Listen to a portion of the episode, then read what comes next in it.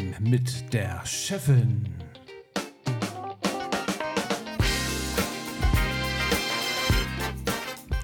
Und dem Friday.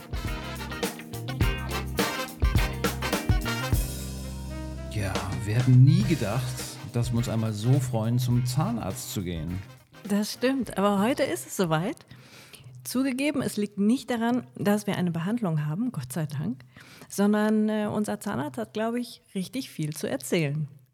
Welcome to the Hell, so würde ich den, so würde ich meine Praxis nennen. Aber wir sind ja eine Medienagentur und deshalb müssen wir über sowas reden. Aber warum Welcome to the Hell? Hell ist der Nachname von Heiko und Heiko hat seine eigene Zahnarztpraxis in Moorege im Speckgürtel von Hamburg. Er ist Baujahr 1980 und hat einige Sportfans, die sicher jetzt aufhören werden. Da war doch was? Richtig, unser Dog ist Olympionike im Schwimmen. Herzlich willkommen, Heiko Hell. Danke, dass du dir die Zeit nimmst, um über deine Leidenschaften zu sprechen. Wir wollen wissen, was Heiko Hell macht, wenn er nicht bohrt. Leidenschaften, was für ein Wortspiel. Hattest du als Kind Angst vorm Zahnarzt? Und wohin geht ein Zahnarzt, wenn er zum Zahnarzt muss?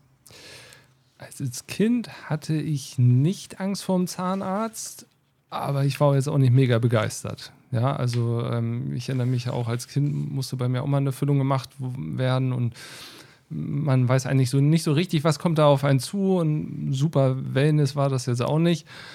Im Endeffekt aber auch nichts Schlimmes. Dann war ich lange Zeit ganz weit weg von der Zahnheilkunde und bin im Endeffekt eigentlich nur am Ende darauf gestoßen, dass ich gesagt habe, okay, irgendwas Medizinisches will ich machen und ähm, Basteln mag ich auch ganz gerne, das könnte was sein. Und auf die Frage hin, was macht ein Zahnarzt, wenn er zum Zahnarzt muss? Also ich, ich gehe zum Zahnarzt ähm, und da gehe ich zu einem, äh, der mich schon geärgert hat, das ist sozusagen mein, mein Studienkollege. Ne? Also während des Studiums teilt man sich eine Box, so nennen wir das, also sprich, ähm, ein Student behandelt, der andere assistiert in der Zeit und das nächste Mal wieder andersrum und äh, die Jahre, die wir da verbracht haben, das hat zusammengeschweißt und das ist mein betreuender Zahnarzt. Ist das, ist das so ein bisschen so nach dem Motto, so, mein Lieber, jetzt, äh, jetzt nimm doch mal Platz. Genau. äh, von mir so eine besondere Frage: Hat ein Arzt eine Lieblingssüßigkeit, die er mag? Oder ist so ein, so ein, so ein Zahnarzt, dass der sagt, das geht kein nicht machen? Jetzt hatte ich anfangs nach Werbeunterbrechung gefragt. Jetzt muss ich ja doch wahrscheinlich Werbung machen, wenn ich Produkte nenne. Nein, ich äh, habe tatsächlich ein, äh, eine Leidenschaft für Schokolade in jeglicher Form. Ja, wunderbar. Kann ich, kann ich äh, total nachvollziehen. Okay, wir fangen aber erstmal sportlich an, bevor es, ähm, ich sag mal, unangenehm wird. Äh, Wie bist du aufgewachsen? Wie ist dein Familienstand? Wenn ich jetzt ledig sage, kriege ich Ärger von meiner Frau. Ne? Nein, also ähm, bin verheiratet, habe zwei Kinder, die sind äh, zwei Jungs, 13 und 17. Und ähm, aufgewachsen bin ich eigentlich knapp neben meinem Wohnort. Also ich habe es mit kurzen Etappen in Hamburg und Kiel zwecks Studium nicht weit geschafft. Also ich wohne jetzt irgendwie 50 Meter daneben. Ähm, Eltern waren Tierärzte. Meine Schwester, ich habe eine ältere Schwester, die ist Apothekerin. Und ansonsten, also äh, wohlbehütete Kindheit auf dem Lande, ein bisschen außerhalb. Und die Eltern hatten immer einen Kittel an. Nee, ist eigentlich. Nee, der Tierarzt hat eine Korthose, glaube ich. Korthose und Gummistiefel eher, oder? Ja, ja, wir, wir wird er so eine Art gehabt haben. Genau, genau, genau. Wie bist du denn dann als junger Bursche zum Schwimmen gekommen? Das war ganz einfach, weil mein Vater während seines Studiums, ähm, Hannover hat er Tiermedizin studiert und das ist ja der Maschsee und damals durfte man auf dem Maschsee noch surfen und das hat ihm super viel Spaß gemacht. Er hat gesagt, okay, das muss mein Junge auch machen. Und damit ich das machen kann, ohne äh, dass da was passiert, hat er gesagt, er muss er schwimmen lernen. Hast du ein Seepferdchen gemacht? Weiß ich gar nicht. Ach, Das war, also war ich so stolz. Ja, und ich das, das passte und bei mir nicht auf meine knappe Badehose, weiß ich noch. Man musste meine Mutter in so eine Ecke reinschneiden. War ich total sauer. Aber es gibt nachher auch noch andere Abzeichen, die man machen kann. Also deswegen, ich glaube, so, so die klassischen habe ich gar nicht so richtig gemacht. Und wenn man ein bisschen im Schwimmen drin ist, dann gibt es so, so äh, Abzeichen zum Ausdauerschwimmen, Knuddel, Bronze, Silber, Gold und sowas. Das okay, das, so weit hat es dann bei mir dann doch nicht, doch nicht gereicht. Schwimmen selbst ist aber eine unglaublich trainingsintensive. Nee, das stimmt nicht. Trainingsintensiv sind alle, aber ich stelle mir das so, so vor, du, du bist viel alleine, du musst äh, relativ äh, gleiche Trainingsmethoden verfolgen beim Schwimmen. Ist es abwechslungsreich? Das muss doch super hart sein, wenn man das ein bisschen leistungsmäßig betreibt, oder? Ja, also Schwimmen ist eine sehr trainingsintensive Sportart. Also du musst unheimlich viel Training aufwenden, um dich entsprechend zu entwickeln. Das geht anderen Sportarten genauso. Auch da hast du natürlich Sachen, die sich wiederholen. Andererseits kannst du schon schauen, dass du eine Abwechslung hast. Ne? Du kannst ja die, die Strecken variieren, die Anzahl variieren, du kannst die Schwimmlage ja variieren. Das ist ja eine tolle Abwechslung. Man muss ja mit wenig zufrieden sein. Ne? Also, also so gesehen hast du natürlich recht, man ist natürlich im Schwimmbecken es gibt nachher ein paar Trainer, die versuchen, gerade zum Ende meiner Karriere, ähm, die auch versucht haben, so andere Trainingsreize reinzubringen, also tatsächlich mehr Athletik und so etwas. Mm, das fand ich ganz spannend, weil ich bin anfangs aufgewachsen mit einer Trainingsphilosophie, die viel auf Ausdauer basiert hat. Mhm. Und ähm, zum Ende dann halt eher, was mehr Kräftigung, Schnellkraft und Landtraining ähm, angeht. Ja, da kannst du schon ein bisschen was machen. Das geht schon. Aber äh, schlussendlich, wenn du Schwimmer sein willst, musst du schwimmen. Naja, und das, das sind, ja, sind ja auch nicht so viele da, die dann, also beim, wir haben mit Fußball viel zu tun, auch mit dem Profisport. Das beim Training sind da auch locker mal 600 Zuschauer und klatschen bei einem guten Pass. Bei dir waren wahrscheinlich nicht so viele beim Training dabei. Nee, ich, äh, Bademeister müsste ich mitzählen, aber nein. Aber wir haben ja sonst ja auch eine Trainingsgruppe. Ne? Ich sag mal, als Jugendlicher ist das eigentlich ganz cool. Muss man sich vorstellen, das sind wie ein Klassenverband, also bis 10 bis 20 Leute, die in der Gruppe sind. Und ähm, so gesehen hast du auch deine sozialen Kontakte da. Natürlich kannst du während des Schwimmens nur in den Pausen schnacken, aber du findest immer mal was, wo, wo, wo es spaßig ist. Je älter du wirst, desto einsamer wird es. Das mhm. ist so, weil manche machen da nicht weiter oder auch nicht mit dem Pensum weiter. Und ich glaube, das ist etwas, was wir noch relativ wenig haben im Vergleich zu anderen Ländern, ist, dass du wirklich professionelle Sportgruppen hast. Ne? Also Magdeburg, mein ehemaliger Trainer, der hat das da jetzt ja wirklich mhm. aufgebaut. Magdeburg immer schon groß im Sport, aber jetzt im Schwimmen ja richtig, richtig gut dabei. Und aus den USA kennt man das auch. Ne? Also die haben wirklich große Trainingsgruppen und dann ist das Training natürlich auch nicht so langweilig. Mhm. Bundeswehr. Die Bundeswehr wurde 2011 abgeschafft. Ich war auch mal ein Sportler. Ich war jetzt nicht so erfolgreich wie du, aber ich hatte das Glück, dass ich in der Sportfördergruppe war. Und wenn ich dein Baujahr gesehen habe, hattest du auch noch mit Bundeswehr zu tun. Ja, aber ich war Zivildienstleister. Ah, okay.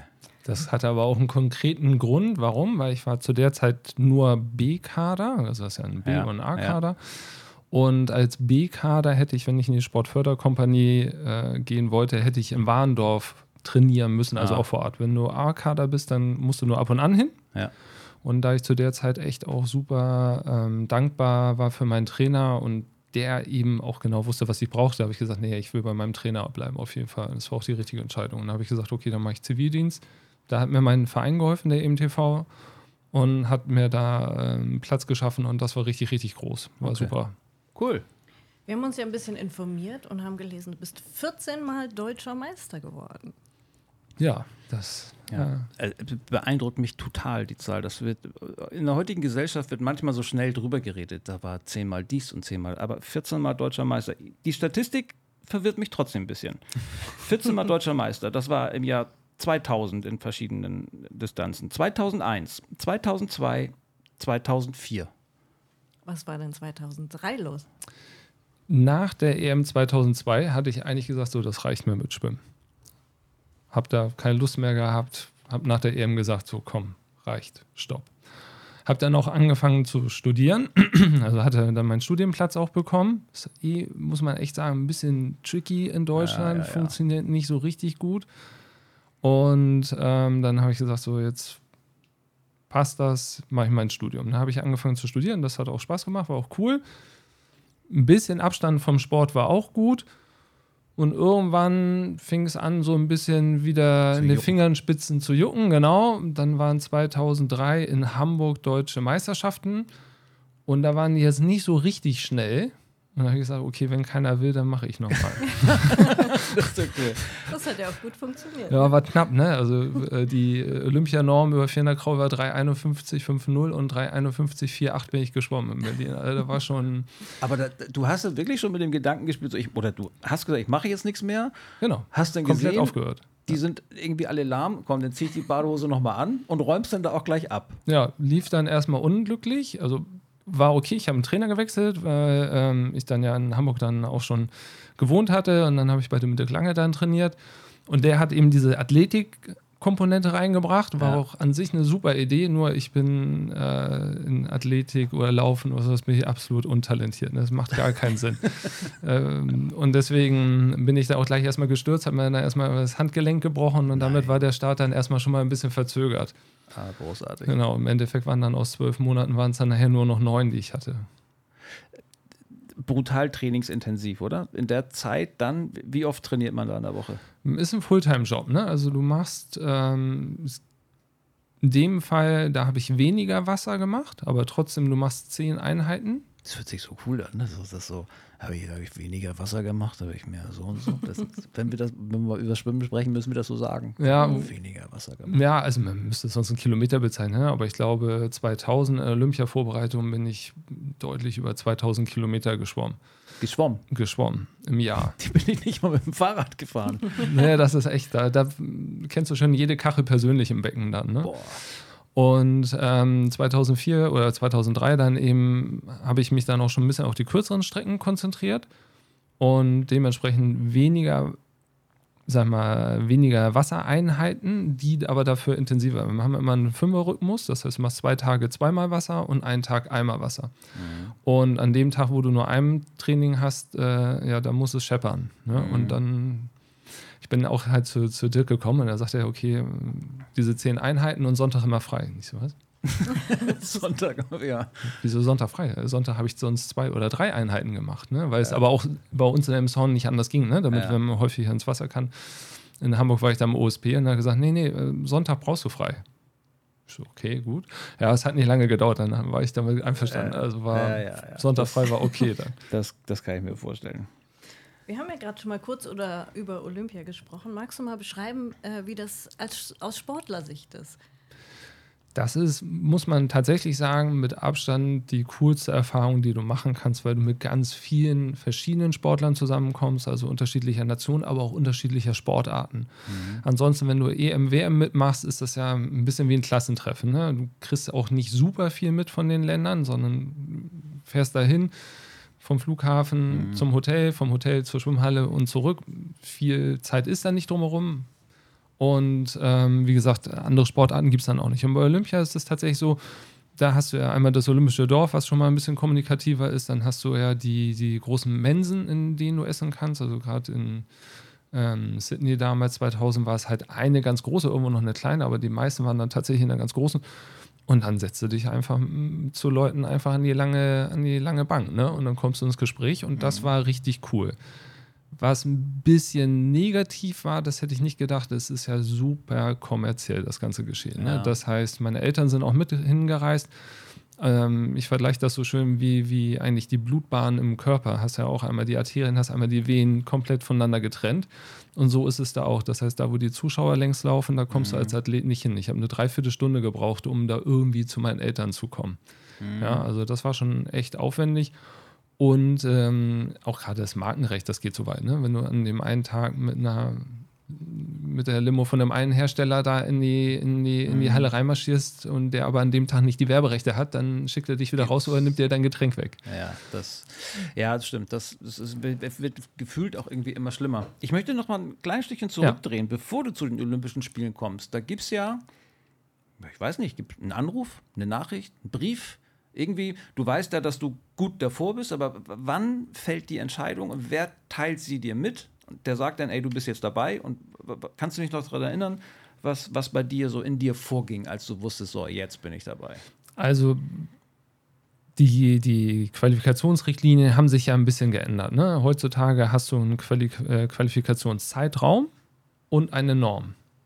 Und die Normzeit gab es da auch schon früher, aber da war es limitiert nur auf den einen Wettkampf. Du musstest bei den deutschen Meisterschaften musstest du abliefern. Du musstest mhm. Erster oder Zweiter werden und die Norm unterbieten. Mhm. Und wenn du das eigentlich geschafft hast, dann wusstest du, du bist dabei. Okay. Und dementsprechend ähm, weiß ich noch, in äh, Berlin, die 400 Graue, das war halt das Rennen, da habe ich mich dafür qualifiziert. Dann. Da ist man noch einen Tick mehr aufgeregt beim Start als sonst, glaube ich, oder? Wenn man jetzt, lag es an diesem einen dann? Also wenn man das jetzt gerockt hat, dann wusste man.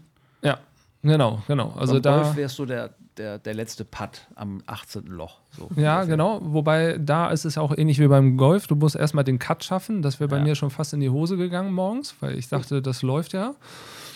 Und dann lief es halt nicht so schnell. Da war Okay. mein Trainer erstmal schon mal ein bisschen unruhig. Dann war Ja. ich äh, im, zwar im Finale, aber halt äh, fast Randbahn. Und im Schwimmen ist es immer so, es sind ja immer acht Athleten. Und Bahn 4 ist die schnellste, 5 die zweitschnellste. Und dann geht es zu den Rennern weg. Naja, und dann Ach. schlussendlich war ich dann nur auf Bahn 2. Die langsame. Ja, also die drittlangsamste, ne? Also waren schon fünf schneller, da war nicht viel Luft nach hinten. Ist Und- es tatsächlich so? Ja. Genau. Okay. Und aber von da aus äh, ging es dann ganz gut. Olympische Spiele Sydney, 9. Platz, 400 Meter Freispiel, 8. Platz, 1500 Meter Freistil. Sind das nicht total unterschiedliche Disziplinen eigentlich? Ja, es gehört schon zusammen. So 400 Kraul ist ja Mitteldistanz, aber gehört eigentlich schon, ja, oder sagen wir mal so, ist, so ist es gerade die Grenze. Ne? Also ein 500 Meter äh, Schwimmer kann auch schon gut die 400 machen. Ein 100 Meter Schwimmer vielleicht nicht ganz so doll, aber ein 200 Meter Schwimmer könnte dann auch die 400 machen. Dann, da treffen die sich so ein bisschen in der Mitte. Ne? Aber das, und ich bin ja auch die 4x200 Freistilstaffel geschwommen, aber in Sydney eben nur Vorlauf und in Athen dann Vorlauf im Finale. Ja, nur, nur, du sagst so nur. Ich, also ich glaube, dass wenn man das wird, die Wertschätzung für Sportler, die überhaupt als Olympionik da teilnehmen dürfen, ist für mich schon überragend. Ich finde es immer schade, dass man das nur so von Medaillen abhängig macht. Aber alleine das Dabeisein muss schon was ganz Großartiges sein für einen Sportler. Konntest du andere Sachen da mal sehen dann auch, dass du andere Veranstaltungen mal hier und da mal hin, also weg auch vom, vom Schwimmen? Ja, also deswegen auch absoluter Geheimtipp. Alle, die äh, sportlich begeistert sind und unbedingt sowas mitmachen wollen, unbedingt als Schwimmer. Ja. ähm, nicht als Leichtathlet. Ähm, aber nicht, weil ich die Leichtathleten nicht mögen würde. Meine Frau ist Leichtathletin gewesen. Ähm, Aber das will jeder sehen. ja, genau. Ähm, nee, das Problem ist, die Schwimmer sind in der ersten Woche dran und die Leichtathleten immer in der zweiten Woche. Und du gehst natürlich nicht in der ersten Woche dir verschiedene Sachen angucken, wenn dein eigentlicher Wettkampf noch bevorsteht. Stimmt. Also deswegen immer gucken, äh, welche Sportarten sind in der ersten Woche. Und auf die Frage zurückzukommen, in Sydney habe ich relativ viel gesehen. Also Beachvolleyball am Bondi Beach, ähm, Handball habe ich viel gesehen. Deswegen ist Spanien auch nicht meine Lieblingsmannschaft Ja, im. Handball, weil Ja, ja. irgendwie immer im Viertelfinale, wenn ich da mit in der Halle war, dann hat es nicht geklappt. Ja. Ähm, ja. Hat sich der Schwimmsport im Laufe der Zeit verändert? Also glaubst du, ist der Sport jetzt anders? Beim, Im Vergleich bringen wir mal ganz gerne. Ich habe neulich einen, äh, einen Ausschnitt gesehen von einer Fußball-Weltmeisterschaft, Deutschland gegen, ich weiß gar nicht genau wie, aber dann sagt der Kommentator ungefähr so: Overath. Overath zu Vogts. Vogt spielt zurück zu Meier. Meier nimmt auf. Meier rollt ab. So, das war das ist eine Spielszene beim Fußball und heute ist es nur Knick, Knack, Rabum, Tempo, da ist ja viel Ja. mehr Athletik, viel mehr Dynamik drin. Das ist ja ein reiner Zeitsport. Hat sich da irgendwie was geändert? Ist es da viel schneller geworden? Ist es noch athletischer geworden? Ich glaube schon, dass die athletische Komponente zunimmt. Dann ist es natürlich irgendwie auch ein bisschen Hightech-Sport. Alle haben die Diskussion um diese Wunderanzüge 2009 miterlebt. Das haben die jetzt ja äh, ein bisschen eingeschränkt sozusagen. Das heißt, die Herren sind auch wieder nur auf Badeshorts sozusagen. Die keine äh, Shorts sind. äh, die keine Shorts sind, genau, genau. Also erinnert eher an eine sehr, sehr enge Radlerhose. Ähm, äh, sind, sind wir wieder darauf beschränkt. An sich sonst versucht der Schwimmsport natürlich ein bisschen auch moderner und publikumsattraktiver zu werden. Ne? Das heißt, gerade Sachen, die auch fürs Publikum ein bisschen mehr hermachen, sind ja auch gerade Staffeln. Ähm, dann gibt es dann halt Mixstaffeln, also tatsächlich dann auch Männlein, Weiblein gemischt. Das gab es früher alles gar nicht. Ja? Und auch die, ähm, die 50-Meter-Strecken, die immer mehr jetzt auch bei Olympia in den Vordergrund rücken. Klar, ist einfach ein bisschen spannender zu sehen als ein 15-Meter-Rennen, könnte man meinen. Ja, ja, ja, das stimmt. Bisschen im Gegensatz dazu steht ja, dass Schu in der Schule äh, Schwimmen früher ein Pflichtfach war und das jetzt abgeschafft wurde. Was sagst du dazu? Kann ich, also ja, ist immer schwer. Ne? Also ich bin natürlich nicht in der Schule, ich kenne die Strukturen nicht, ich weiß nicht, mit welchen Schwierigkeiten die zu tun hatten. Jetzt die letzten Jahre war sowieso nicht super, weil ja gefühlt jedes Schwimmbad eh zumachen musste. Aber ähm, ich denke, da Schwimmen nicht nur etwas ist, was äh, einem Freude bereitet, sondern was tatsächlich auch Leben retten kann, das eigene oder auch das andere, sollte das einen deutlich höheren Stellenwert bekommen. Und das fängt ja schon mit Schwimmkursen an, dass Eltern sich äh, ja ähnlich fast schon wie bei der Suche nach einem Kindergartenplatz eigentlich schon bei der Geburt eintragen müssen, damit das Kind dann irgendwann im Alter von mhm. sechs Jahren schwimmen lernen kann. Also ich glaube, schlimmer war es nur beim Trabant, ne? Da muss man 18 ja, Jahre genau. warten. ja, ja, genau. Da muss man noch einen Tick länger warten. Die Bundesjugendspiele zum Beispiel sollen abgeschafft werden. Weil, ich habe das, ich weiß gar nicht wer und ich will mich, ich, das soll auch gar nicht politisch werden jetzt. Ich war da aber doch ein bisschen entsetzt, weil ein Mitverantwortlicher gesagt hat, es soll keine Wettbewerbe mehr geben, weil einer schneller ist als der andere. Und das könnte sich auf die Psyche der Kinder niederlassen.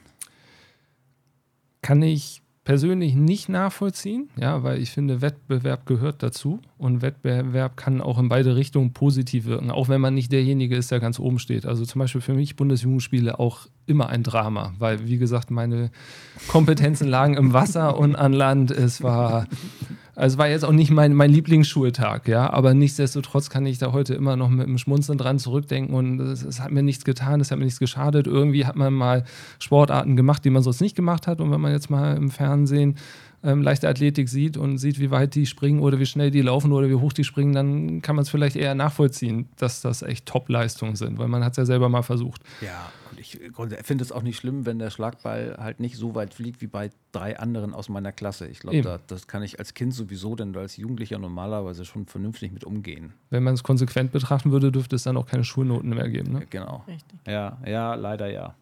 Gut, Olympionik, Sponsor, Geld. Du bist eigentlich, dann bist du jetzt Millionär. Nein. Nein, nein, nein. Warum? Wieso? Also erstens war ich nicht ganz so schnell wie andere Schwimmer, ja, also, äh, aber insgesamt ist Schwimmen äh, ein Sport, da der zählt ganz klar mit zu den Randsportarten. Das heißt, das ist für Werbepartner nicht sonderlich interessant. Und ähm, ich hatte als, ich glaube, zwei Jahre war ich in Anführungsstrichen als Profisportler unterwegs. Da hatte ich einen Sportartikel, also einen Schwimm Schwimmartikelhersteller, der mich da unterstützt hat und ein Mobilfunkunternehmen, hiesiges. Ähm, das war, das hat geholfen, um, sag ich mal, die, die laufenden Kosten dann sozusagen ein bisschen zu decken, aber das ist nichts, wo man sagen kann, so jetzt. Äh nee, man sagt ja im Sport eigentlich auch ein richtiges Sponsoring ist das Geld, was man wirklich über hat. Und das, ich glaube, das, was du jetzt gerade erzählst, ist eher das, um, um dein, dein Leben zu finanzieren, um deiner Leidenschaft nachzugehen. Dafür hat es auch nicht gereicht. Also schlussendlich war es so, ich habe zu der Zeit ja überwiegend auch zu Hause gewohnt. Meine Eltern haben mir das ermöglicht, so muss man das ganz klar sagen. Also irgendwann hat mein Papa dann auch gesagt, so jetzt ja, jetzt, jetzt, jetzt, kannst du auch mal fertig werden. Ne? Das war auch in Ordnung. Er war sehr geduldig, kann ich mich nicht beklagen. Aber ähm, das hat, äh, gut, Deutsche Sporthilfe hat auch geholfen, auch ein wichtiges Instrument. Ja. Aber alles viel zu klein, viel zu gebremst äh, im Vergleich äh, mit internationalen Sachen. Und das ist das, was mich persönlich auch immer ein bisschen aufwühlt. Äh, immer wenn große Events sind, dann wird auf die deutschen Sportler geguckt und es wird erwartet, dass wir genauso vorne mitturnen mhm. und laufen und schwimmen wie alle anderen, haben aber die vier Jahre, die wir brauchen, um dahin zu kommen, eigentlich nicht die gleiche Unterstützung. Mhm. Und ähm, das ist leider auch die Erfahrung, die ich gemacht habe, auch in meinem Studium. Ich war Hamburg war Partnerhochschule des Spitzensports mhm. und ich musste mich 2002 entscheiden, ob ich äh, eine verpflichtende Verbandstrainingsmaßnahme mitmache mhm. oder den äh, Phantom-Sommerkurs für mein Studium, der auch nur einmal im Jahr angeboten wird. Und dann bin ich hingegangen und habe gesagt, okay, beides dauert drei Wochen, Überschneidung ist eine Woche, mhm. was können wir machen? Und dann wurde mir ganz klar gesagt vom Dekan, ja, also entweder du machst einen Kurs oder du machst den Kurs nächstes Jahr. Das war die. Ich glaube, dass das einem Fußballer nicht passiert wäre, wenn, wenn es darum gehen würde, dass die Europa- oder Weltmeisterschaften anstehen. Die sind, glaube ich, ein sehr fußballlastiges Land. Ja, kann man vermuten. Weiß ich nicht, aber ähm, ich habe gelesen, dass die Stadtwerke Emshorn damals im Schwimmbad extra für dich eine Bahn freigehalten haben. Das war eins deiner wenigen Privilegien, damit du auch vernünftig trainieren kannst. Richtig. Stimmt genau. das? Das stimmt, weil ähm, im Sommer war es immer so, dass wir halt im Freibad trainiert haben. Im Winter hatten wir super Bedingungen mit der Traglufthalle und im Sommer ist halt echt immer knapp gewesen. Ne? Weil klar, Stadtwerke natürlich auch schauen müssen, dass sie den Badegästen gerecht werden und wenn da jetzt zu viel Bahn abgetrennt werden, dann haut das nicht hin. Und ähm, da hat sich viel getan. Also da haben die Stadtwerke richtig viel gemacht. Mittlerweile, wenn man das sieht, sind immer drei bis fünf Bahnen abgetrennt. Wir hatten damals immer nur eine. Und anfangs war es so, ich durfte dann neben der Leine schwimmen. Das war das. ja? Okay. Und dann, als das dann geklappt hat, haben die gesagt, okay, alles klar, komm, das unterstützen wir und dann kriegst du auch deine Bahn. Und das, das war auch super. Ja. Und inoffiziell haben sie es, glaube ich, auch ein bisschen wärmer gemacht, aber das äh, würde ich für mich gerne äh, äh, für mich berufen, dass ich da mitgeholfen habe, aber ich kann es nicht beweisen. Aber ist es, ist es gut oder schlecht? Ja, es war schon echt kalt vorher. das war echt schon echt kalt. Und ich meine, wie gesagt, da habe ich Langstrecke gemacht, da schwimmst du wirklich bis äh, pro Trainingseinheit locker zwei Stunden nach, schwimmst deine sieben, acht Kilometer. Und wenn das Wasser oh. dann nur 23,5 Grad hat, dann wird es echt kalt. Da kannst du dich so viel ja. bewegen, wie du willst, das wird kalt. Ja, okay, dann irgendwann wird es kalt, das stimmt. Nicht zu vergessen die höchste Sportauszeichnung des Bundeslandes. Äh, Sportplakette des Landes äh, Schleswig-Holstein. Wie bekommt man die? Weiß ich nicht mehr. Weißt du nicht? Muss ich ganz ehrlich sein. Also ich, ich weiß es aber. Ich weiß, dass es eine der höchsten, wenn nicht sogar mit die höchste Auszeichnung für einen Sportler in Deutschland ist. Und die Auszeichnung, du musst nicht nur ein weit überdurchschnittlich guter Sportler sein, der auch nachweislich was geleistet hat. Du musst auch wohnen in dem Bundesland, wo dein Heimatverein ist. Und da gibt es dann halt nicht mehr so viele. Ich finde die Regelung gar nicht so doof, denn so ja. Fußballprofis, um beim Fußball zu bleiben, wenn der jetzt nicht in seinem Heimatverein kickt und dann ein überragender Kicker ist, dann kann er diese Auszeichnung nicht bekommen. Ich finde es ziemlich ehrlich so. Ja, ja gut, das stimmt. Ja, aber da das jetzt auch nicht gerade gestern war. Aber äh, du hast sie bekommen. Ich habe sie bekommen, ja, ja, ja. Ich glaube, das ist, ich weiß sogar, es ist das bronzene Lorbeerblatt, glaube ich, wenn ich äh, das noch richtig in Erinnerung habe. Ähm, und von, von äh, der ehemaligen Ministerpräsidentin, die jetzt ja jüngst gerade verstorben ist, die Frau Simonis, hat das ja. überreicht. Ähm, das war auch wirklich eine super Sache. Aber wie gesagt, den genauen Modus operandi, wie man das jetzt nun bekommt, das wusste ich nicht mehr. Ende Leistungssport. Wie schwer ist das denn gefallen? Gar nicht. Warum? Ähm, erstens, ich habe eigentlich alles erreicht, was ich erreichen konnte und wollte und ich konnte mich auch selber ganz gut einschätzen. Das heißt, ich wusste, okay, ich habe zweimal zur Olympia geschafft, ich habe zweimal ins Finale geschafft, also 2004 nicht als Einzelstrecke sozusagen, aber mit der Staffel und das war auch der Fokus.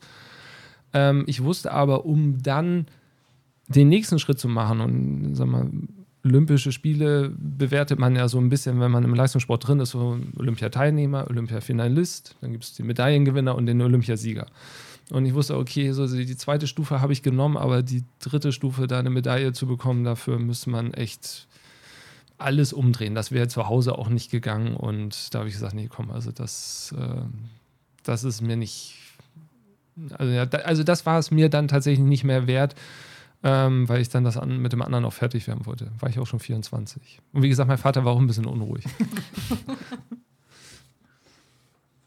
Beim Fußball gibt es sowas wie die alte Herren. Wenn man so nochmal, man trifft sich nochmal mit seinen alten Kumpels, die früher mal ganz gut waren und die kicken dann nochmal zusammen so ein bisschen. Schwimmen geht, glaube ich, nur, ich gebe Gas oder ich gehe unter.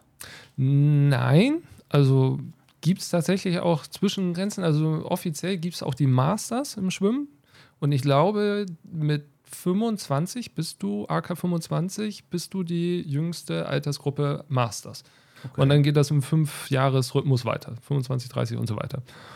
Und da gibt es tatsächlich auch Landesmeisterschaften, norddeutsche Meisterschaften, deutsche Meisterschaften, kann man alles machen. Man gibt auch EMWM, die sind teilweise auch echt gut besucht, weil da viele Leute da noch richtig Spaß haben. Ähm, ich habe erstmal tatsächlich, nachdem ich 2004 aufgehört habe, gar nichts. Also abgesehen von Duschen war nichts mit Schwimmen. Das war ich komplett raus, über viele Jahre tatsächlich. Und ähm, bin dann nachher ein bisschen wieder zurückgekommen. Und dann insbesondere ganz viel, als meine Jungs auch angefangen haben zu schwimmen. Ne? Weil dann musst du die eh zum Schwimmen fahren und dann bist du eh schon da, dann hüpfst du mit rein. Und irgendwann kommt, äh, kommt so dieses ähm, Erlebnis, ich Windsurfer hier? Nee, ne? War einer Windsurfer von euch? Nein. Also mir ist es auch nur selten geglückt. Im Studium habe ich mal Wind, Windsurfen gemacht, aber man sagt so, wenn das, Wind, wenn das Board gleitet, das merkst du richtig. Ne? Ja, also gefühlt, dann geht das richtig hoch und dann auf einmal geht das wie von selbst durchs von Wasser. Beim Schwimmen gibt es das auch.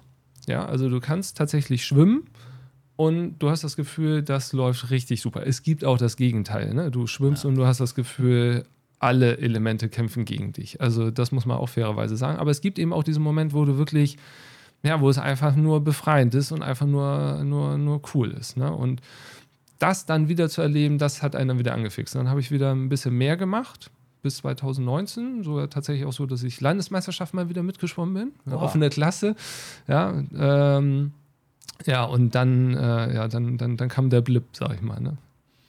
Mit 2020 Corona und sowas, dann Ja, war ja. das alles weg. Komplett vorbei. Welche Sportarten interessieren dich denn noch oder was machst du heute noch? Ich habe es versucht mit Golf spielen, schon seitdem ich 14 bin. Und ich glaube, das ist so ein bisschen äh, meine persönliche Geißel. Weil an sich macht es mir Spaß, aber ich bin mehr als untalentiert und habe jedes Mal Angst vor dem Greenkeeper, dass der mich vom Platz scheucht, weil ich angeblich mit dem Spaten unterwegs wäre. Meine Frau macht das hingegen sehr gut und auch leidenschaftlich. Das macht es für mich nicht leichter. Wenngleich ich mich sonst für einen modernen Mann halte und ich freue mich für ihr gutes Spiel, aber es ist nicht einfach, wenn die eigenen Bälle immer gesucht werden müssen und die anderen liegen gut. Aber gut. Ähm, machen wir relativ wenig, muss man sagen. Ne? Letztes Jahr haben wir es mehr gemacht. Dieses Jahr war ich, glaube ich, nicht ein einziges Mal unterwegs. Dafür bin ich jetzt tatsächlich so ein bisschen ähm, ähm, Peloton-Anhänger geworden. Ich finde das cool. Mich so aufs Rad zu setzen, mich auszupowern und sowas finde ich, finde ich, finde ich super. Das ist aber mal ein krasser äh, Gegensatz zum Golf. Also wir spielen auch Golf, Ja. hobbymäßig auch noch gar nicht so lange, lieben das auch. Also am T2 noch. Und ab im vierten Loch ist dann schon, was essen wir denn heute? Und dann rege ich mich über die Schläger auf und rege mich dann über die Platzverhältnisse auf, die da aber natürlich überhaupt nichts für können. Ich komme halt auch aus dem Mannschaftssport und da gab es immer mal eine Hilfe. Da kann dich ja eine Mannschaft mal mit durchziehen. Ja, oder da genau. kannst du wirklich mal über den Schiedsrichter schimpfen oder so. Aber Golf, das bist du halt alleine. Und wenn du das Ding vergurkst, dann hast du ihn vergurkt und äh, hilft gar nichts. Fürchterlicher Sport. Deswegen Aber ein das nur, nur, nur in homöopathischen Dosen bei mir. Ach ja. Der Rest deiner Familie, sagst du, ist auch sportlich. ja, Also Frau wissen wir, die Kiddies schwimmen. Genau, die Kitty schwimmen, wobei der Große jetzt auch ein bisschen zurücktritt, weil der nächstes Jahr Abi macht. Und ähm, Golfen haben wir versucht, den auch ein bisschen nahe zu bringen. Haben sie jetzt noch nicht so richtig Bock drauf, müssen sie mal gucken. Ähm, abgesehen vom Schwimmen haben die sonst aber nicht viel gemacht, weil das ist echt zeitintensiv. Ne? Also neben Schule und Schwimmen, da passiert da nichts anderes. Und bei mir ist es tatsächlich so ein bisschen das Radfahren. Laufen habe ich immer mal wieder versucht, aber es ähm, Okay, da können wir in einem Zimmer feiern. Laufen hasse ich auch. Habe ich früher schon, kann ich auch heute nicht. Ich habe das und neulich jetzt ähm, nach Corona wollten wir mal wieder anfangen und dann habe ich mir so, eine, so, so einen kleinen Wecker am Ausgang bei uns hingestellt und ganz wichtig meine Jogginghose und Joggingschuhe und das Wetter war nicht so doll und drück da drauf. Zeit, Timer, rennen los und bei uns, wir können gleich um die Ecke, sind wir gleich im Wald und hin und her. Und dann bin ich irgendwie schon ziemlich kaputt. Ich wollte gleich ein bisschen Tempo machen, obwohl man lange nichts gemacht hat und komm, komm wieder und hast du dann völlig verschwitzt und klick oben auf die Uhr. 13 Minuten, 6 Sekunden. Was? ich bin völlig im Eimer. Und das habe ich dann noch einmal gemacht und bin dann nur von uns von der Auffahrt runter und habe dann zu mir selbst gesprochen, so, was machst du hier? Wa- Warum, machst du das jetzt? Ich kann mich beim Laufen auch null motivieren und bin auch körperlich sofort am, weiß ich nicht, als wenn der Körper, du läufst, okay, dann nehme ich dir alles weg, was du brauchst. Sauerstoff Ja. wird dir entzogen, alles. Also, Mu- Muskeln machen zu, ganz schlimm. Dann- deswegen Radfahren geht besser. Ja, ne? Ja. Und diese, diese, diese, was hast du gesagt, wie das heißt? Peloton, genau. Also ohne dass ich Werbung dafür machen will, gibt es sicherlich auch andere coole Sachen. Vorteil finde ich halt, du kannst es halt zu Hause machen. Ne? Also das heißt, ähm, Sind die mit diesem Fernseher? ja, richtig, genau. Und du kannst es entweder live machen oder du kannst es on demand machen. Und ich finde es halt echt ganz gut, dass, äh, dass du irgendwie so ein bisschen unterhalten bist. Dann habe ich natürlich irgendwie, wie es immer so ist, dann auch eine Fitnessuhr, dass so ein bisschen getrackt wird, ne? damit Ja, dieser, ja. Der, der Spieltrieb da sozusagen mit äh, gesammelt wird. Und das finde ich richtig cool. Wenngleich man sagen muss, fairerweise, ähm, die, du kannst ja jetzt nicht nur Radfahren, ne? du kannst ja auch Krafttraining, Yoga, Dehnung, Lauf, Laufen. Ist auch, man könnte damit laufen. ähm, kannst ganz viel machen. Und das finde ich echt, das finde ich, finde ich, finde ich ganz witzig und ganz clever. Und hast du ein bisschen so eine Community, siehst dann, was die Freunde gemacht haben und so. Okay. Ein paar High Fives verteilen und so. Das ist ganz cool. und meine Playlist bei Spotify hat sich dadurch enorm erweitert. Ja, Wahnsinn, was man da an Musik dann aufsammelt, was man sich sonst nicht angehört hat. Ja, ja, das stimmt. Was ganz anderes. Kannst du kochen? Nein. Le leider nicht, nein, leider nicht. Also ähm, ja, natürlich, also da, da, das Notwendige, was man als, als Mann vielleicht können muss, so, so grillen, das kriege ich hin und ein Spiegelei schaffe ich auch. Und darüber hinaus habe ich mir gesagt, man muss sich auch noch Ziele äh, setzen, wenn man mit dem beruflichen Leben durch ist. Und das kommt danach. Bist du ein guter Autofahrer? Was macht einen guten Autofahrer aus, deiner Meinung nach? Das ist echt, das ist eine schwierige Frage, ne? Ich reg mich, wir sind in letzter Zeit wieder relativ viel in Hamburg bei Kunden. Ich gehe davon aus, ich bin ein guter Autofahrer. So, ich lasse das jetzt mal so stehen. Ähm, es gibt so unglaublich viele so schlechte Autofahrer und ich saug die aber auch förmlich an. Also damit meine ich, wenn Autobahnen, wenn wir hier bei uns im Dorf auf die Autobahn fahren und an der nächsten Ausfahrt sehe ich schon, da kommt ein LKW die Auffahrt runter und will ja. auf die Autobahn, dann müssen erstmal alle nach links das rüber, aber obwohl Platz ist, fahren sie nicht schnell. Ganz schlimm sind die, die nach links rüberfahren und bremsen, weil sie auf gleicher Höhe mit dem LKW sein wollen, so zum Beispiel. Und das meine ich mit schlechten Autofahrer, also auch total unübersichtlich oder so. Ja, also ich glaube tatsächlich, äh, dazu gehöre ich nicht und in letzter Zeit gelingt es mir wohl ganz gut. Wir waren jetzt im Urlaub mit dem Auto einmal in Mailand und ich muss ganz ehrlich sagen, das war so der, für mich der äh, absolute Höhepunkt des Autofahrens, dass ich da heil rein und rausgekommen bin. Also das war echt abenteuerlich. Das werde ich auch nicht nochmal machen, aber das war echt, das war sportlich. Aber es hat funktioniert. Und kaum waren wir wieder in Deutschland, war es irgendwie alles wieder gestresst. Ja, also oder? das ist in Italien das Chaos, aber irgendwie klappt es. Häufig auch nicht. Man sieht ja auch Autos, ja, wo es nicht geklappt hat, aber irgendwie ist es locker. Und bei uns ist es relativ, relativ gestresst. Stressig, ja, das stimmt. Welchen Film hast du als letztes im Kino gesehen? Indiana Jones. Ehrlich? Ja, mega. Alter Fan davon? Total, ja, sowieso. Also, ja, also ähm, Star Wars, Indiana Jones, alles, was so mit George Lucas zu tun hat, riesengroßer Fan. Ja, das sind auch Kinofilme, finde ich so, oder? Es gibt so ja. viele Filme, die werden als Kinofilm angepriesen und die sind keine Kinofilme. Sind gute Filme, ja. aber das ist so, das ist Kinofilm. Ja, und vorhin der ist halt auch noch so gemacht, als wäre er in den 80ern gemacht worden. Also jetzt nicht irgendwie ein spektakuläres Übergewitter an, an digitaler Technik, mit Ausnahme des jungen Harrison Ford. Das ist natürlich irgendwie schon ein bisschen krass, was da passiert ist. aber an sich, so uns hat super Spaß gemacht. Und witzigerweise tatsächlich auch drei, drei Generationen. Also ja. ich mit meiner Frau, den beiden Jungs und meine Eltern waren auch noch dabei. War, ja. war ein Mords-Kinoerlebnis. Ja, finde ich auch. Große Kunst, das zu schaffen, die ganze Family zu begeistern. Gibt es auch nicht so viel von. Genau. Ja, genau. Cool, coole Wahl. Muss ich, ja, coole Wahl. Hast du Tattoos? Nein. Ich war 2000 in Sydney am Hafen in einem Tattoo-Studio, um weil ich natürlich, um mir die Olympischen, klar, wie soll es sein? Und dann habe ich gekniffen. Boah, was heißt gekniffen? Ja, muss ich, also ja, gut, ich, ich habe keine, ich brauche keine, ich verurteile das nicht, so, ich finde es nur manchmal interessant. Bei manchen Leuten vermutet man das so irgendwie überhaupt nicht. Ich habe neulich irgendwie mit einem äh, Banker gesprochen, der dann in seiner Arbeitsklamotte vor mir stand und habe den auf dem Golfplatz mal wieder gesehen, in so einem ja. kurzärmeligen Poloshirt. Der, der Arme vollgehackt, aber halt nur bis zum Handgelenk. So. Und das ja. ist ein ganz anderer Andere Mensch, Mensch, dann auch anders. Also nicht genau. unsympathisch, ja. also nicht, meine ich überhaupt nicht, überhaupt nicht böse. Aber bei dir hätte ich auch vermutet, wenn, dann wären es irgendwo die Olympischen Ringe. Genau. Und äh, sollten über den Knöchel, aber ähm, das äh, Fleisch war schwach. Hattest du eine Lieblingsserie im TV als Kind? Als Kind, klar. Ich bin ja in den also 80er geboren, 90er groß geworden. Ohne Knight Raider, A-Team und sowas ging gar nichts. Ja. Also da würde ich jetzt lügen, wenn ich sagen würde, hatte ich, hatte ich nicht. Doch, Knight Rider war ganz, ganz groß. Ja. Und danach ging es dann halt weiter. Ähm, Star Trek habe ich super gerne gesehen. Alles, was irgendwie so mit ein bisschen Science Fiction war, fand ich. Witzig, finde ich auch cool. Finde ich auch total cool. Ja, spektakulär. Gendern. Es gibt so eine Szene, die habe ich mir mal ausgedacht, im OP im Operationssaal, das hat jetzt nichts mit dem Zahnarzt zu tun, aber da äh, sagt jemand, Bruder, Zange. Bruder, Tupfer, Bruder, hilf schnell, Bruder, wir verlieren ihn. Was hältst du vom Gendern? Oh, das ist echt eine politische Geschichte. Ähm, es gibt keine kranken Brüder, oder? Nee, einmal das. Also gleichwohl muss ich sagen, dein, äh, die, die, die angespielte Szene gibt es bei uns so nicht, weil ich tatsächlich äh, meine, meine Mitarbeiterin dann, ähm, wir sprechen uns dann mit Namen an. Okay. Ja. Ähm, ja, ist ja auch noch äh, dörfliche Praxis hier. Ne? Wir kennen uns noch, das ist persönlich, das ist immer ganz gut.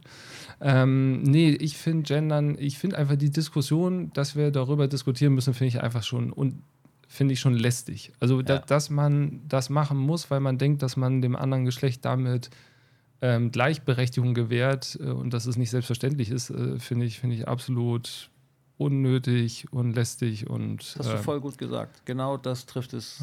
Ja, finde ich auch. Auch, nicht, ist auch gar nicht nötig. Oder bei uns, bei mir ist es halt auch nicht nötig, so da den Leuten verbal eine andere Wertschätzung zu geben, damit die wissen, ach, er, er, ne? er nimmt mich ernst. Ja. So Unsinn in unserer Gesellschaft. Ja, finde ich auch.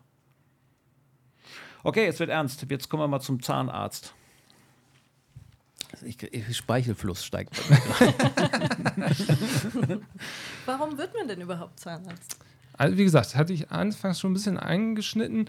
Ähm, ich wollte unbedingt was Medizinisches machen, weil, wie gesagt, kam auch aus einem medizinisch geprägten ähm, Hause. Mein Vater war, wie gesagt, Fachtierarzt für Pferde und mit Pferden habe ich echt so. Also meine Schwester, die konnte das, die hat das Händchen dafür geerbt bekommen und ich so überhaupt gar nicht. Und dann haben Papa gesagt, okay, echt, mach was anderes. Das rechne ich mir auch hoch an. Also das, das war, war eine gute, gute Entscheidung, dass ich da nicht in seine Fußstapfen getreten bin. Ähm, Sportarzt hatte ich eine Zeit lang mal überlegt, aber ähm, das war mir dann doch zu, ja, irgendwie doch zu wenig praktisch. Und dann hat irgendeiner gesagt, ey, pass auf, was ist denn mit Zahnmedizin? Ich hatte das gar nicht auf dem Schirm. Und dann bin ich zu Freunden gegangen, die haben ein Dentallabor und habe da ein Praktikum gemacht und fand das cool. Und dann habe ich gesagt, okay, dann studiere ich das. Es gibt ja zwei Arten von Ärzten. Also bei, bei, bei mir als so Nichtmediziner ist es so, dass der eine Arzt, der den Mensch kennt und der andere Arzt, der die Krankheit oder das Teil kennt. Also das erkläre ich gerade blöd, ich höre mich gerade selbst. Ich musste wegen so einem Leistenbruch als Butsche immer mal so zum, zum Urologen ziemlich regelmäßig.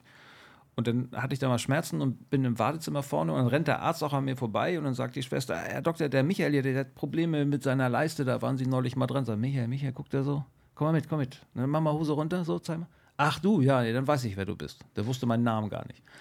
Ist es beim Zahnarzt auch so, dass hier jemand reinkommt und sagt, mal gucken, wer das ist und dann macht gerade der Herr Freitag den Mund auf und ach, das ist er, das ist ja der, der mir meinen Ferrari demnächst noch finanziert im Laufe der Ja, Zeit. genau. äh, nee, ist tatsächlich nicht so. Also, ähm, Also ich habe grundsätzlich auch nicht das Gefühl, nicht, dass du jetzt denkst, ist, äh, ich fühle mich hier super wohl. Dass ich das mal beim Zahnarzt sagen werde, habe ich auch nie gedacht, aber ich habe viele durch. alle Geräte sind auch aus, ne? Das hilft. Und ja, genau, das hilft. Es ist keine Schwester mehr da. Und äh, nee, also wenn ich, egal was du jetzt sagst, ich bleib hier, ich bleib dir treu.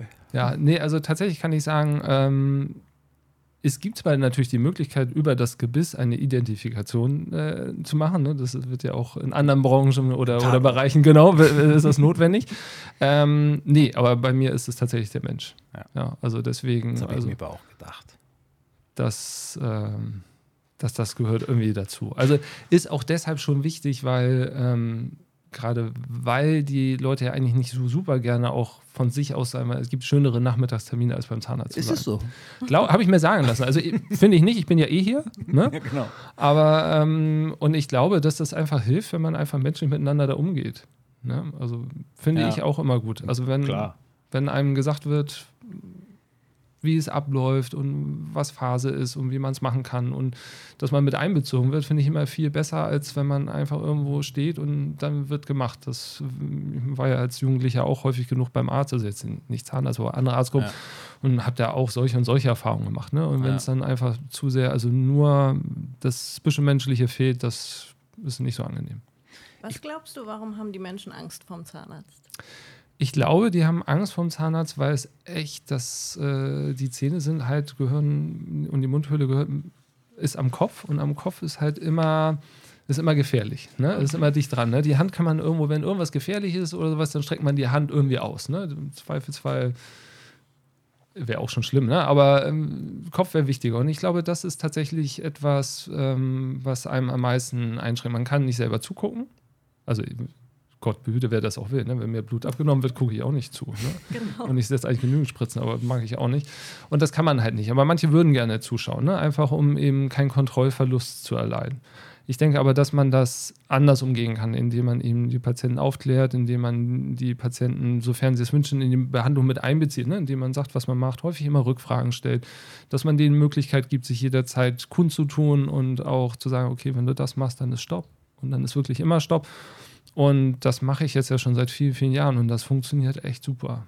Und das ist für mich auch wichtig, weil äh, ich will, ich will ja auch stressfrei behandeln. Es gibt nichts Gruseliges, als wenn, wenn wenn ich irgendwas äh, einen Patienten behandle und ähm, das, das, das läuft nicht so, wie, wie ich mir das vorstelle oder der Patient sich das auch vorstellt. Also das, das tue ich mir doch nicht an. Wir haben halt gegoogelt und die zehn häufigsten Gründe für die Angst beim Zahnarzt zusammengestellt. Und ich muss gestehen, da sind Sachen dabei, die hätte ich gar nicht gedacht. Ich mag die Geräusche nicht. Häufig. Das kann ich total verstehen. Können wir da nicht irgendwas machen? Es ist ja schon leiser geworden. Technisch. Ist es? Ich, für Echt? mich ist es immer das gleiche. Ja gut, die, ja gut, die Absau äh, gut, doch die Motor, die Mikromotoren, die sind schon leise geworden. Früher waren das so Kohlebürstendinger, die waren echt laut. Oder es gibt ja auch Kollegen, die machen viel mit der Turbine, die ist echt laut, weil die über Luftdruck arbeitet. Ja. Ja, dreht sich ja mit 300.000 Touren dann vorne der Bohrer. Ähm, das machen wir nicht. Ja, also wir nehmen dann nur Mikromotoren und dann bei 150.000 ist auch Schluss, reicht. 150.000 Drehung, ja. Merkt man, dass er über seine Maschine redet. Ja. ja. Cool, ja, aber. Ich habe Angst vor Schmerzen, ist das zweite, ne? Ja. Aber auch das finde ich ist ja etwas, was man super gut kommunizieren kann und auch ausschalten kann. Also das geht ja in der Regel eigentlich immer ganz gut. Ja, eigentlich immer. Ja, gibt ganz selten mal, wenn man so einen Zahn mal wirklich richtig, richtig entzündet. Also wirklich, also da, wo die Leute dann sagen, okay, Wurzelkanalbehandlung ist das Schlimmste, was ich mal erlebt habe. Da kann es echt sein, dass man so von der Betäubung her mal so an seine Grenzen kommt, mhm. dass es wirklich gar nicht wehtut. Mhm. Ähm, aber wenn, dann ist es minimal nur ein ganz kurzer Moment und dann kann man sozusagen direkt den Zahn betäuben. Aber äh, die Menschen, die das von sich aus behaupten, dass das echt unangenehm war, das gibt es schon. Ist super selten, mhm. ja, weil an sich kann man echt alles gut betäuben und es muss nichts wehtun. Aber gerade so diese ungeplanten Sachen, Schmerzbehandlung oder so, das, das, das ist dann immer doof. Deswegen immer regelmäßig kommen, dass es eben nicht zur Schmerzbehandlung kommt. Ich mag keine Gegenstände in meinem Mund. Das wird schwierig beim Zahnarzt. Und wie ist das mit Essen? Ja. ja, aber das, das ist die Angst, die sie haben. Oder? Ich fühle mich auf dem Stuhl ausgeliefert. Das hattest du ja eben auch schon gesagt. Genau, genau. Ja. Ich glaube, da kann man im Dreierteam arbeiten, Behandler, Assistenz und Patient. Ich glaube, dann kriegt man das ganz gut hin. Dann haben wir noch, ich schäme mich für meinen Zahnzustand. Ja, haben, haben wir natürlich auch. Und dann haben aber die Patienten das eigentlich schon den ersten großen Schritt geschafft, weil die sind dann ja schon gekommen. Mhm. Ja, und dann kann man ja eben gucken, okay, wie kann ich dir helfen?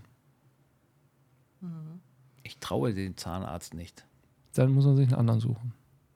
Das, das ist, das, das, ist, ist tatsächlich ein Punkt, der ziemlich weit oben ist. Jetzt hat man, ich habe da so eine Studie drüber gelesen, jetzt weiß man nicht um die Wertigkeit der Antworten der Leute, die sie befragt haben, weil das natürlich auch immer so eine leichte, also so eine leichte Antwort ist. So, ja, warum gehen sie nicht so? Ja, den traue ich einfach so nicht. So, dann brauche ich mich mit dem Thema nicht weiter beschäftigen. Und das ist ja eigentlich nicht grundehrlich, was man dann sagt weil ich wüsste jetzt keinen Grund, warum ich einem, einem anderen Arzt trauen sollte, selbst wenn ich ihn nicht kenne, wenn da ein Schild dran ist oder ich mich ein bisschen informiere, finde ich ein bisschen komisch. Ja, und außerdem ist, also erstens, klar, freier Arztwahl ist wichtig, man muss, muss gucken, das muss natürlich fachlich, muss, der, muss man, ähm, muss das stimmen und das Zwischenmenschliche muss auch stimmen. Und wenn man das Gefühl hat, okay, irgendwie ich bin mir unsicher, dann halt eine zweite Meinung einholen. Ne? Nur wenn die anfangen, dann die dritte und vierte Meinung einzuholen, dann ist so die Frage, ob es an den Ärzten ja. oder Ärztinnen liegt. Ja. oh. ja, ja, genau. Ich mag den Geruch nicht, haben wir hier noch. Ja, das stimmt. Ganz viel wurde ja früher ja mit äh, so auf Nelkenölbasis mit Eugenol gemacht. Ja, ähm, das ist so der typische Zahnarzt, Zahnarztpraxisgeruch gewesen. Das wird ja immer weniger. Also deswegen, ich glaube, das, was, was das ist geht. denn das, was jetzt hier riecht nach Zahnarzt? Riecht das hier? Oder riecht das nur noch sauber? naja, es riecht doch. Das, ja, wahrscheinlich wird es halt die Desinfektion sein, ne? weil ja. wir echt viel, viel mit, mit Desinfektion arbeiten. Aber ich muss tatsächlich sagen, das kriege ich dann nachher schon gar nicht mehr mit. Doch, ich, ich rieche das auch. Aber das ist, Aber das ist in der Fischhalle. Bei unserem Großhändler, der sagt auch, hier riecht es nach Fisch. Ja. Ja, aber das Ich ist hoffe, ihr riecht sich nach Fisch. Nein, nein, nein. Und das, also bei dem, nein, das tut's nicht. Und bei dem Fischhändler, das stinkt ja auch nicht. Das riecht so an, das riecht Ja, nach, ja. nach Urlaubsfisch. Aber man selber riecht es So. nicht mehr, wenn man da und immer. hier, es, es riecht auf jeden Fall so. so. Aber es ist halt ein Geruch, wo mit Augen zu hier rein. Zahnarzt. Echt? Oder Arzt. Oder Arzt. Also Arzt, Arzt, Arzt könnte. Ach, Nee, Kranken, Krankenhaus riecht immer noch anders, finde ich. Ja, Krankenhaus Intensiver wahrscheinlich. finde ich auch. Ja. riecht anders. Ja. Ja, und und, dann Arzt, diese, nicht so diese, diese Dank. beklemmenden Doppeltüren, sobald man da reingegangen ist. ja, ich glaube, ein Zahnarzt ist auch ein, oh, jetzt beleidige ich die anderen alle, ist, ein, ist, so, ist auch so mit der sauberste Arzt, Das weiß ich nicht. glaube ich. Also, Ich hoffe nicht. nee, ich hoffe Ich meine, weil, weil die nicht. Richtlinien sind eigentlich für alle gleich, das glaube ich auch nicht. Aber, aber ich weiß, ich weiß, ja, aber sagen wir es mal so, wir sind natürlich in der Zahnheilkunde, das hat man ja auch eigentlich während Corona gemerkt. Ähm, für uns war es halt nicht das Nervige, dass wir plötzlich andere Maßnahmen ergreifen müssen, sondern für uns war es das Nervige, dass man plötzlich die Sachen nicht mehr bekommt, die wir eigentlich eh schon Ja. mal benutzt haben. Ne? Weil, also ähm, Allgemeinmediziner kennt man ja ganz häufig, haben keinen Mundschutz oder keine Handschuhe an. Ne? Ja, Das wäre für mich ein absolutes No-Go. ja. Ja, Ja, aber wobei, wie, wie man halt aus seiner Fachrichtung groß geworden ist. Ne? wobei hier tatsächlich ein Punkt dabei ist, mein Arzt, mein Zahnarzt hat hässliche Hände. Das ist tatsächlich einer der, der Top Ten Gründe, warum die Leute Angst vom Zahnarzt haben. Und dann habe ich mir gedacht, aber die sehe ich doch eigentlich gar nicht. Ich hab doch fast immer Handschuhe an. Das wurde da auch gefragt und meinte, nee, meiner, der begrüßt mich immer und dann bin ich immer froh, wenn er seine Handschuhe anzieht, weil der hat so hässliche Hände. Okay.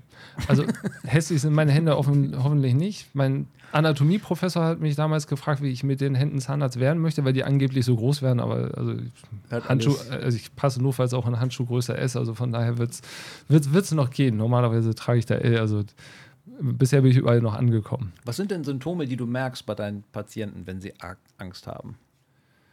Also erstes ist, ähm, wenn die Angst haben, dann, gut, das erste ist natürlich Schweiß auf der Stirn. Ne? Also dann ganz viel, die reden ganz viel am Anfang, Ja. schnacken ganz, ganz viel.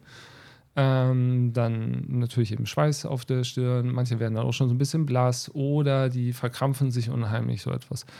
Aber wie gesagt, da ist es eigentlich schon, wenn das eigentlich eintritt, dann ist eigentlich schon fast zu spät. Ne? Also da versuchen Ja. wir schon gegen zu arbeiten. Also Ja. wenn man Schweiß auf der Stirn, gut, dann haben wir jetzt eine Klimaanlage im Raum, das hilft dann schon mal ein bisschen. Aber ähm, viel ist Kommunikation. Ne? Also wenn, wenn man sich jetzt irgendwo hinsetzt und es fängt einfach irgendeiner an, also da hätte ich beim Friseur Angst, ne? wenn ich mich hinsetze und der fragt nicht, wie ich es haben möchte und legt einfach los. Mhm. Ja. Jetzt- Und so ist es, glaube ich, überall. Also Aufklärung, Kommunikation, einfach das Miteinander und dann, dann haut das auch hin. Ja, und wenn man ganz ehrlich ist, muss man keine Angst vom Zahnarzt haben, oder? Also sag ich, bin ja einer der, nach wie vor einer der größten Schisser. Habe jetzt aber irgendwie auch so viele nicht so gute Erfahrungen gemacht, aber ähm, eigentlich ist es ein, ein Augenblick, wenn überhaupt mal ein Peak und dann ist es wirklich nur die Anspannung. Und ja, natürlich, es hört sich nicht toll an und mh, Kann man ja Kopfhörer mitnehmen, sonst dann hört man sich Musik an und so Aber was. ich glaube, man wartet immer auf den Schmerz. So geht es mir jedenfalls. Ich, es passiert gar nichts, aber irgendwie erwartet Ja, man klar. gleich tut's weh.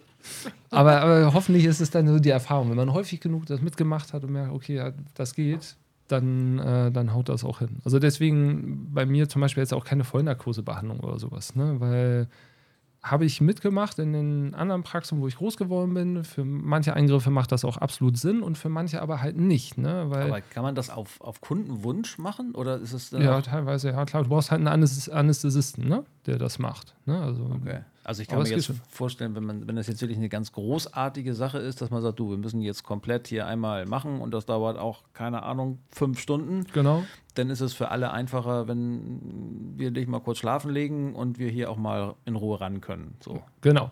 Aber da denke ich dann immer an eine äh, Narkose hat ja auch immer gewisse Risiken. Also da muss sozusagen die Notwendigkeit des Eingriffs auch dann Ja. mit den Narkoserisiken übereinstimmen. Und es gibt halt manche, die wünschen sich einfach nur den Feenstab sozusagen. Ne? Mhm. Einmal schwenken, ich wach wieder auf und alles ist fertig.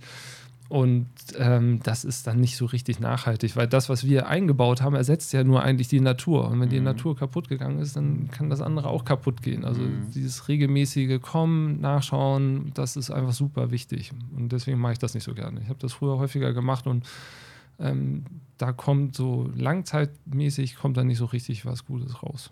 Ja. Ist schon mal jemand vom Stuhl wieder aufgestanden? Vom Gefühl her würde ich ja sagen, bestimmt schon mal, aber ich kann mich tatsächlich jetzt an kein Gebiss erinnern. Nein, ähm, wüsst, habe ich tatsächlich schon mal, weiß ich nicht, aber bestimmt schon mal im Leben. Macht das ja schon ein paar Jahre, aber wüsste ich jetzt, also jedenfalls nicht in jüngster Zeit. Was sind die häufigsten Zahnprobleme der Patienten und was können sie dagegen tun? Wo man sagt, also das ist immer so ein Arzt, fragt mich zu mir, rauchst du? So, wenn du das mit der Hülle da erstmal auf, dann geht es alles schon gleich viel besser. Gut, ich glaube, das, das sagt jeder Arzt zum ja. Thema Rauchen, ne? genau. Ähm, typisch ist, also Nummer eins ist halt immer noch Karies, ne? Das ist halt das A und O. Und da ist einmal ein bisschen bewusste Ernährung vernünftige Zahnpflege mit Zahnzwischenraumpflege insbesondere und eben regelmäßige Kontrolle mit der Zahnreinigung. Wenn du das machst, dann kommst du da eigentlich ziemlich gut durch. Und das andere Thema ist, was früher nicht so bekannt war, ist tatsächlich eben diese Zahnfleischentzündung ne? oder Zahnbettentzündung, Parodontitis oder Parodontose im Volksmund genannt. Deswegen, weil früher haben die Menschen schon viel früher ihre Zähne verloren, da gab es das halt gar nicht. Ne? Und mittlerweile genießen immer mehr Menschen auch mit fortgeschrittener Lebenserfahrung, dass sie noch eigene Zähne haben. Das ist einerseits natürlich eine super coole Sache. Andererseits ist das auch, bringt das andere Probleme, ne? weil häufig hast du dann eine Wurzelkaries oder ein Risiko zur Wurzelkaries. Das, ähm, das geht dann im Vergleich zum Beispiel ratzfatz. Ne? Wenn du eine normale Karies am Zahn hast, das dauert eine Weile, bis du das klassische Loch hast. Mhm. Aber wenn so viel vom Zahn schon frei liegt, weil einfach Zahnfleisch und Knochen sich im Laufe des Lebens ein bisschen zurückgezogen hat und es liegt nur die Wurzeloberfläche frei, da geht das ratzfatz. Und das ist so ein bisschen die Krux. Ne? Und wenn man ein bisschen älter wird, ist vielleicht auch, ist man nicht mehr ganz so behende und so. Das ist eigentlich tatsächlich, glaube ich, die eine der Herausforderungen der Zahnheilkunde in den nächsten Jahren. Also die Alterszahnheilkunde auf Deutsch gesagt. Das gab es vorher halt nicht. Okay. Welche Fortschritte gab es in der Zahnmedizin so in den letzten 10, 20 Jahren? Da gibt es schon eine ganze Menge. Also sag mal, das, das Haupt, der Hauptfortschritt ist natürlich, sagen wir mal jetzt, ähm, der digitale Workflow, den wir immer mehr kriegen. Ja, das heißt, ähm, immer mehr kann auf Abformung verzichtet werden. Es wird nahezu komplett digital gearbeitet. Abformung heißt dieses Zeug, was man im Mund Richtig, hat, wo man genau. drauf beißt, da, da, erstickt ist fast. Ja, genau, das, was jeder so, so gerne mag, ne? wo man eigentlich nahezu immer lächzt. Haben wir vorhin noch drüber gesprochen. Genau, genau, genau, genau. Was da so fünf Minuten im Mund bleibt und wo man sagt, oh Gott, wie langsam kann die Zeit vergehen. Ähm, das kann man dadurch vermeiden. Nicht alle Fälle, so fair muss man auch sagen. Also es kann, kann nicht alles jetzt mit dem Scan behandeln, aber es wird immer, immer mehr und vor allen Dingen immer mehr auch ähm, der digitale Workflow sorgt dafür auch, dass du halt immer eine gleichbleibende ähm, Qualität hast. Ne? Sonst bei dem klassischen Weg hast du einmal das Abformmaterial, das kann mal ein bisschen anders sein. Du hast ein Gipsmodell, je nachdem, wie der Gips angerührt ist, wie warm das Wasser ist, expandiert er mehr oder weniger. Und wie gesagt, überall hast du sonst so minimale kleine Fehlerquellen. Und das hast du bei dem anderen nicht mehr, weil das dann mhm. komplett digital im Computer gefräst ist. Und das ist schon recht cool. Und ansonsten natürlich auch die, ähm, ja, die Keramiken und auch die gemeinhin Kunststofffüllung oder wir sagen ja Komposite, das wird alles schon viel besser und viel langlebiger. Ne? Als ich in der Uni war, hieß es, eine Kunststofffüllung hält sieben Jahre. Das ist absoluter Schwachsinn. Also sie kann genauso lange halten wie eine Amalgamfüllung. Ach was. Ja. Muss nur entsprechend gut gepflegt sein und gemacht sein und darf nicht zu groß werden. Ne? Ja. Aber dass man gesagt hat, so nach sieben Jahren muss man das wieder rausnehmen, so wie ich es damals noch gelernt habe, ist Quatsch. Schön, gut zu wissen. Ja, auf jeden Fall. Ne? gut, gut, ja, für, für dich wahrscheinlich nicht. Ja, ich habe auch eine Kunststoff so ist das nicht. Ich freue also, mich auch. Ja. Ähm, ich kann dir mal sagen, was mir nicht gefällt. Es gibt dann doch was, was mir nicht gefällt. Wenn ich nämlich in den Arbeitsbereich komme ja. und Platz nehmen darf und spülen darf, dann schiebt mir deine sehr nette Assistentin immer diesen Teller rüber, wo die ganzen Folterwerkzeuge drauf liegen. Die will ich nicht sehen. Okay. Warum machst dann, du das? Warum dann, hast du da nicht ein Schälchen mit ein kleines Marzipanbrot? Marzipanbrot ist besonders gut. Handschriftlich von dir geschrieben, deine Belohnung, es ist gleich vorbei. Ich freue mich auf einen schönen Nachmittag. Sowas irgendwie. Nee, da liegst du eine Spritze hin, die ist halb aufgezogen, da liegen irgendwelche Haken. Ah, das muss ich aber einhaken, aber die Spritze hat kein spitzes Ende. Okay. Immerhin. Sie hat kein spitzes Ende. Nein, also natürlich ähm, es ist so ein bisschen ist ein, äh, das dem Workflow geschuldet. Ja, also es liegen bei gewissen Arbeitsschritten liegt das Instrumentarium schon da. Also zum Beispiel bei einer normalen Kontrolle, dann liegen da halt zwei Spiele, eine Sonde und eine Pinzette. Und bei der Zahnreinigung, dann liegt da natürlich schon ein bisschen mehr. Mhm. Aber das sind ja eigentlich alles Sachen, die, die, die sind nicht so wirklich gemein. Ähm, wenn wir tatsächlich chirurgisch arbeiten oder sowas, das äh, liegt dann nicht schon zu Beginn. Ja, aber das ist, für dich ist das nicht gemein, weil du, du kennst, du bist damit groß geworden, du kennst das. Für mich ist das ganz schlimm dieser Haken, aller, das nur dieses, hat bestimmt so einen speziellen, ganz süßen Namen. Aber ich dieser gerade so an Fluch der Karibik erinnert, ja. so Enterhaken. ja, genau, so, aber das ist es, genau, das ist, was ich dann so fühle. Und damit willst du gleich in meinen Mund. Okay. Ah. Ähm, ja, gut, äh, werden wir mit aufnehmen. Wir sind natürlich für, für alle Verbesserungsvorschläge sind wir, sind wir gewappnet. Werden wir mal gucken, wie wir das gestalten. Ja, wobei das mit Schokolade und Marzipan ist ja sogar noch. Genau, ja, aber da können wir mir ja Unredlichkeit unterstellen. Ne? Naja, ich, so Arbeitsplatzsicherung irgendwie. Auch so. ja, aber, aber ethisch ja, fraglich. Ne? Ja, stimmt, stimmt. Kann man eigentlich erklären, warum es fast nur Zahnarzthelferinnen gibt und kaum Helfer? Also ich habe noch niemanden. Erlebt. Ja, und ich würde noch einen weitergehen. Es gibt gefühlt ja auch fast nur Zahnärzte und keine Zahnärztin. Da merkt man, bist du lange bei mir. Es gibt fast bald nur noch Zahnärztinnen. Ich glaube, in Kiel ist jetzt schon der erste oder zweite Studiengang nur mit äh, Frauen, die Zahnmedizin studieren. Boah, krass. Ja, also da äh, was, ist denn, was ist passiert in der Zeit? Also zum einen glaube ich, dass ähm, die, die Frauen insgesamt auch mehr Lust auf die Zahnheilkunde bekommen haben. Ja, also das ist eben, ähm, vorher war es ja so, wenn du Zahnmedizin studiert hast, dann war es irgendwie auch klar, du musst dich danach selbstständig machen, du hast deine eigene Praxis und ähm, ähm, Frauen, die dann ja auch ein bisschen in der Familienplanung mit sind, die sagen so, ah, dann Selbstständigkeit, weiß ich nicht, ob das jetzt für mich das Richtige ist. Gibt es mhm. welche, für die passt das und manche mhm. sagen so, nee, möchte ich nicht. Mhm. Und früher gab es keine angestellten Zahnärzte. Das gibt es, mhm. Glaube auch erst, lass mich lügen, seit 10, 10, 15 Jahren, ich will jetzt nicht lügen, 15 mhm. Jahren vielleicht. Und das ist natürlich ein Konstrukt, wo manche sagen, okay, alles klar, dann passt das für mich. Dann studiere ich ja. das, dann mache ich das, was mir Spaß macht und ich kann das vielleicht sogar in Teilzeit machen. Und ähm, aber auf die Frage, warum es wenig Männer gibt, die als Zahnarzthelfer oder zahnmedizinische Fachassistenz arbeiten, so also ist ja richtig, ähm, das kann ich nicht beantworten. Weiß ich nicht. Hattest du schon mal jemanden hier? Nein. Nee. Gibt auch keine Bewerbung. Nee, tatsächlich nicht. Also ich weiß, dass mein Studienkollege, ähm, der hat in Flensburg in der Praxis gearbeitet.